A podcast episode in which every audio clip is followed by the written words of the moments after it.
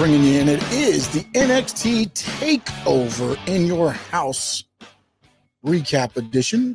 Pay per view went down last night on Peacock. If you have it, if you're not in the US, then it went down on the WWE Network. I fortunately was able to watch the uh, pay per view on uh, the Peacock, and uh, overall, I thought it was an extremely entertaining pay per view. I'm not going to sit here and and say, uh, you know, again, I, I like pro wrestling. I like pro wrestling, whether it's AEW, whether it's WWE, NXT, however you want to look at it. Ring of Honor, MLW, fantastic athletes putting on sports entertainment. That's the way I look at this. So I'm not going to sit here and say, you know, that that anything was bad, but this pay per view to me honestly delivered. It, it, delivered on on everything. A couple things, yeah, there was a couple things that yeah maybe I didn't agree with, but again, I'm not getting paid the big bucks. I'm getting paid little bucks. That's why I'm sitting here talking to you.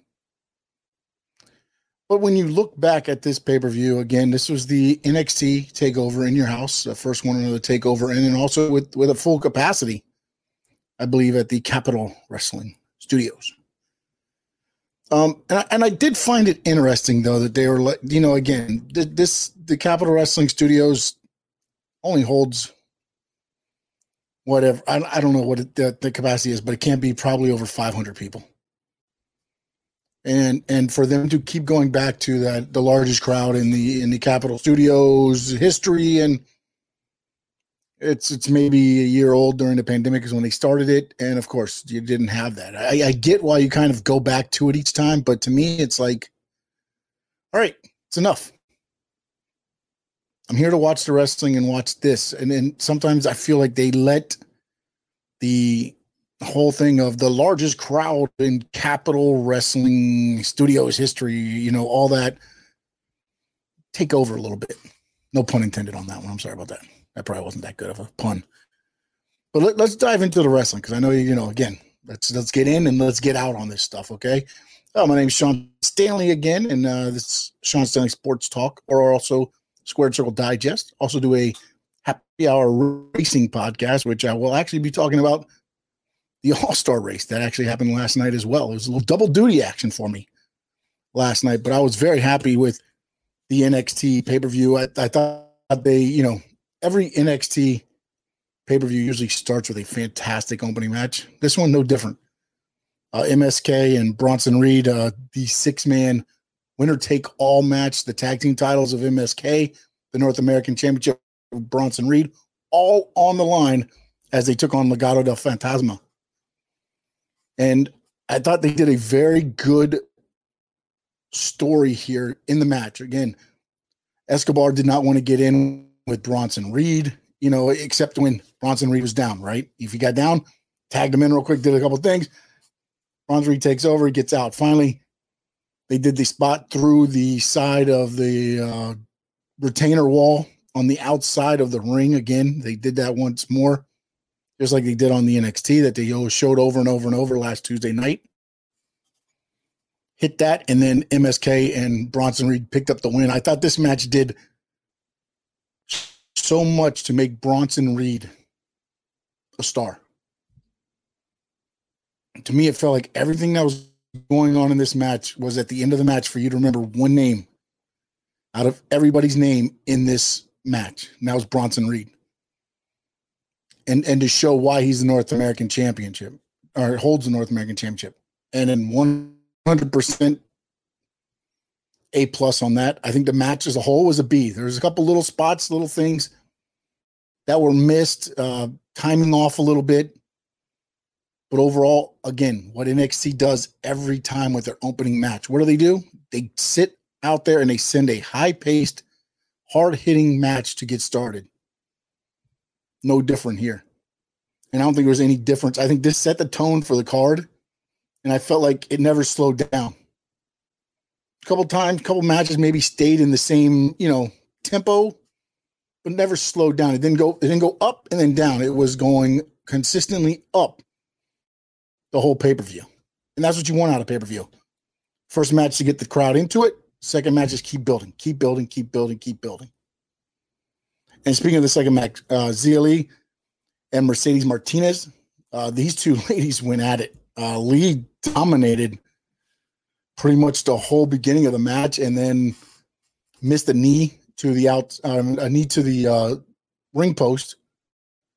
Then Mercedes came back in. Thought the finish looked a little. I'm not sure what the finish was supposed to be as a kick out of nowhere. I got that, but it just looked a little off. I'm not sure if if Mercedes was supposed to turn more or if Li was expected to be somewhere else and wasn't. That looked a little off. And but they set up Li to to look like a million bucks, and Mercedes Martinez performed fantastically and, and allowed that. And then they keep Mercedes Martinez strong at the end as Li's about to attack her with a chair. Doesn't happen. And then um, the whole thing, to me, it feels like this was all set up to debut Mei Ying, who for the first time arose from the seat, put on the Tongan death grip, and threw Mercedes Martinez off of the stage. And I feel like this whole match and this whole area of this card was to set up for that arrival of Mei Ying.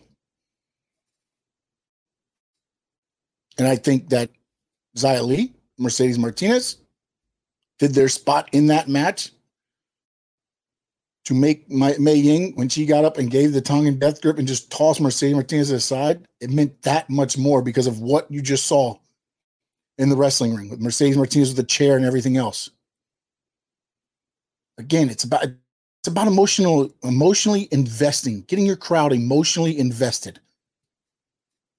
It's very difficult to do, but I feel like NXT is doing a better job than some of the main roster, especially on the Raw side. I think there's only a few people you can get emotionally invested into right now on the Raw side. Bobby Lashley, MVP. When you when you look at that, I just I don't know what else. I I I not a Drew McIntyre fan. I'm not. We'll see. We'll see what they do going forward and and how they do. I like the uh, you know. There, there's just so much of a difference, and, and I was I was watching this and I was looking at my timeline and I was kind of like, like, how is everything that's going so well and so good? And again, I get it. NXT does the same thing with some of the matches where you're getting the same guys wrestling each other. SmackDown does the same thing. I get it, but I can watch those two shows and be more emotionally invested than I can watching Raw. And I don't know what it is. I don't know. I can't put my finger on it. But I can sit there and I can watch SmackDown. I can sit there and I can watch NXT. But then when Raw comes on, if it's not MVP, if it's not the Hurt Business, eh, honestly, I just I ah, I, I just can't do it. But let's get back to what we're talking about here with the NXT takeover in your house and also the million dollar chance. This is one thing that this in your house did, right? But it did good. Right? You had the nostalgia, right? You had Doc Hendrix doing the voiceover work at the beginning. Todd Pettengill coming back, the voice like of in your house. You had a legend, an icon, a Hall of Famer, the Million Dollar Man Ted DiBiase, his Million Dollar Belt making its way back into the mainstream on NXT in a ladder match between Cameron Grimes and LA Knight. And one thing that I wrote here, I love the way they use the ladders. They used them as part of the match and in the psychology of the match. If you watch what they did, they were setting up the ladders, not necessarily using them when they were setting them up. They fight away from them, right? The one at the very end, right? Sit up on the stage. That was done probably five minutes before the finish. Almost forgot about it until, Cam- until Cameron Grimes takes the bump off of the ladder there. But that's where you, when you're working it into the match and you're setting things up for later on down the line, you don't even realize what's going on. They're not taking the and suplexing the ladder on onto somebody. Did they use the ladder like that every once in a while as a battering ram? 100%. You got to. I understand that. But you were taking backdrops into the ladder. You're using it in the psychology of the match. Now, I didn't necessarily know that to me, LA Knight, million dollar champion. I get everybody saying, oh, it's a heel championship belt. The heel deserves to have it. Why, why can't we change things up? Everybody wants change. Everybody, oh, oh everybody does the same thing. Well, we just did the same thing with the million dollar belt. It's on LA Knight. Now I get it that maybe the chase, and then finally when probably Cameron Grimes does get the title, you know, when he finally wins the million dollar championship, maybe it'll be that much sweeter. But I seriously didn't think that LA Knight needed it. I didn't. I really didn't think that LA Knight needed to win this match. But you know what? Again, as I say, I'm here talking for very little. And they're making the big money. Because I personally think LA Knight was probably going to call it to the main roster sooner than later. And, and I hate saying the main roster, but when they, they get called up to SmackDown, and I, I still think NXT is its own brand, but I see his persona is larger than what they're going to let it be at NXT. I think he goes up. I, I just think there's certain people that are made for NXT, and he doesn't seem like that. That he's gonna that he needs to be at NXT, or that he fits in with NXT in a way. And nothing, nothing against the the man. It's just when you watch NXT, you you it's almost like he's too polarizing for NXT. You had Cameron Grimes as the talker, believe it or not. He was the talker, and then LA Knight kind of came in and, and taken all that over. So again, you can run this, and then but I think at some point, Cameron Grimes has to pick up the win and become the million dollar champion. I just wanted to let it sit there for a minute. That's all the women's championship, Raquel Gonzalez and Ember Moon. I, th- I, thought they performed. They performed, and it delivered for for what the match was. Raquel Gonzalez dominated at the beginning, right? Ember Moon, Ember Moon comes back, hits her finish, the Eclipse, on Raquel Gonzalez.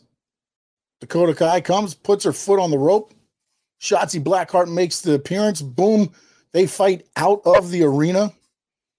You think Ember's got a chance right there? She goes out, she DDTs Raquel Gonzalez out to the outside. She's about to hit another eclipse, and then Big Raquel says, eh, and then hits her finish. One, two, three. And out of NXT, Raquel Gonzalez, to me, leaps and bounds ahead, ahead of where she was last year. And to be honest, I don't know anybody. She's starting to become a champion that I don't know that you're going to be able to sit there and just easily take the strap off of her. I honestly think what you're going to have to do is is kind of what I felt they could have done with Karrion Kross in this next match that we're going to talk about, the five way. Because I think to get the belt off of her, you're going to have to end up having somebody else pin somebody else. Because she is starting to evolve into that type of character. That type of gimmick. You can see the confidence just oozing out of her now. I think last night she was even starting to call Matt the match. And really, she was just sitting there like just she was feeling it. Her and Ember were just going at it. And Ember can take bumps like anybody I've ever seen in my life. She just does good. But I think ultimately you're going to have to end up doing like a three way, triple threat match, uh, wh- whatever you want to do, five way, four way, whatever it is you want to call it, the fatal four way, I don't know, whatever else you want to do. I think that's what you're going to have to end up doing to get this belt off of Raquel Gonzalez. And kudos to her for becoming that type of star. And then in the main event, it was Karrion Kross defending his championship against Adam Cole, Kyle O'Reilly, Johnny Gargano, and Pete Dunne. Again, you have these five uh, with a five way match. I mean, I don't know. Things can get a little bit, you know, out of hand as far as because usually you do, you know, in a triple threat, you eliminate one and then you go one on one. You know, If you go uh, a four way, you got two on two and two on two. Now you're going to a five way, you have to eliminate somebody and then still have the two on two in a way. And they they worked it out so well that they were kind of eliminating each other and still keeping it one on one and then eliminating the other three in a way, right? You're getting three big moves and then one on one. So they didn't take away for from the shine from whoever was in there at the time. I, I honestly thought that we were going to see at the end uh, a Samoa Joe sighting. And from what I'm reading, if, if you're not following Fightful.com, Sean Ross, if you're not following them, shame on you. But, uh, you know, it's, it's being reported that I, I believe he's going to be coming back. I don't know that it's going to be in a wrestling role, though. And then hearing William Regal as he left at the end of the night, like maybe it's time for a change. Could that be the spot that he goes into? could he take over and become the general manager of Raw? Because I honestly thought when he was standing at the end at the the end of the match on the stage, I was waiting for Samoa Joe to, to walk up and to catch him, take him out right there. But we'll see what happens this Tuesday night. This has been my recap of the NXT Takeover in Your House pay per view. Hope you enjoyed it. If you did, please drop some comments. I think it's going to be right down in here somewhere, anywhere there. Make sure you follow me on social media at Twitter and Instagram at Sean underscore Stanley 11. And please like, subscribe these videos, as I said, right here on Sean Stanley Sports Talk. Appreciate you all. And until next time, see you then.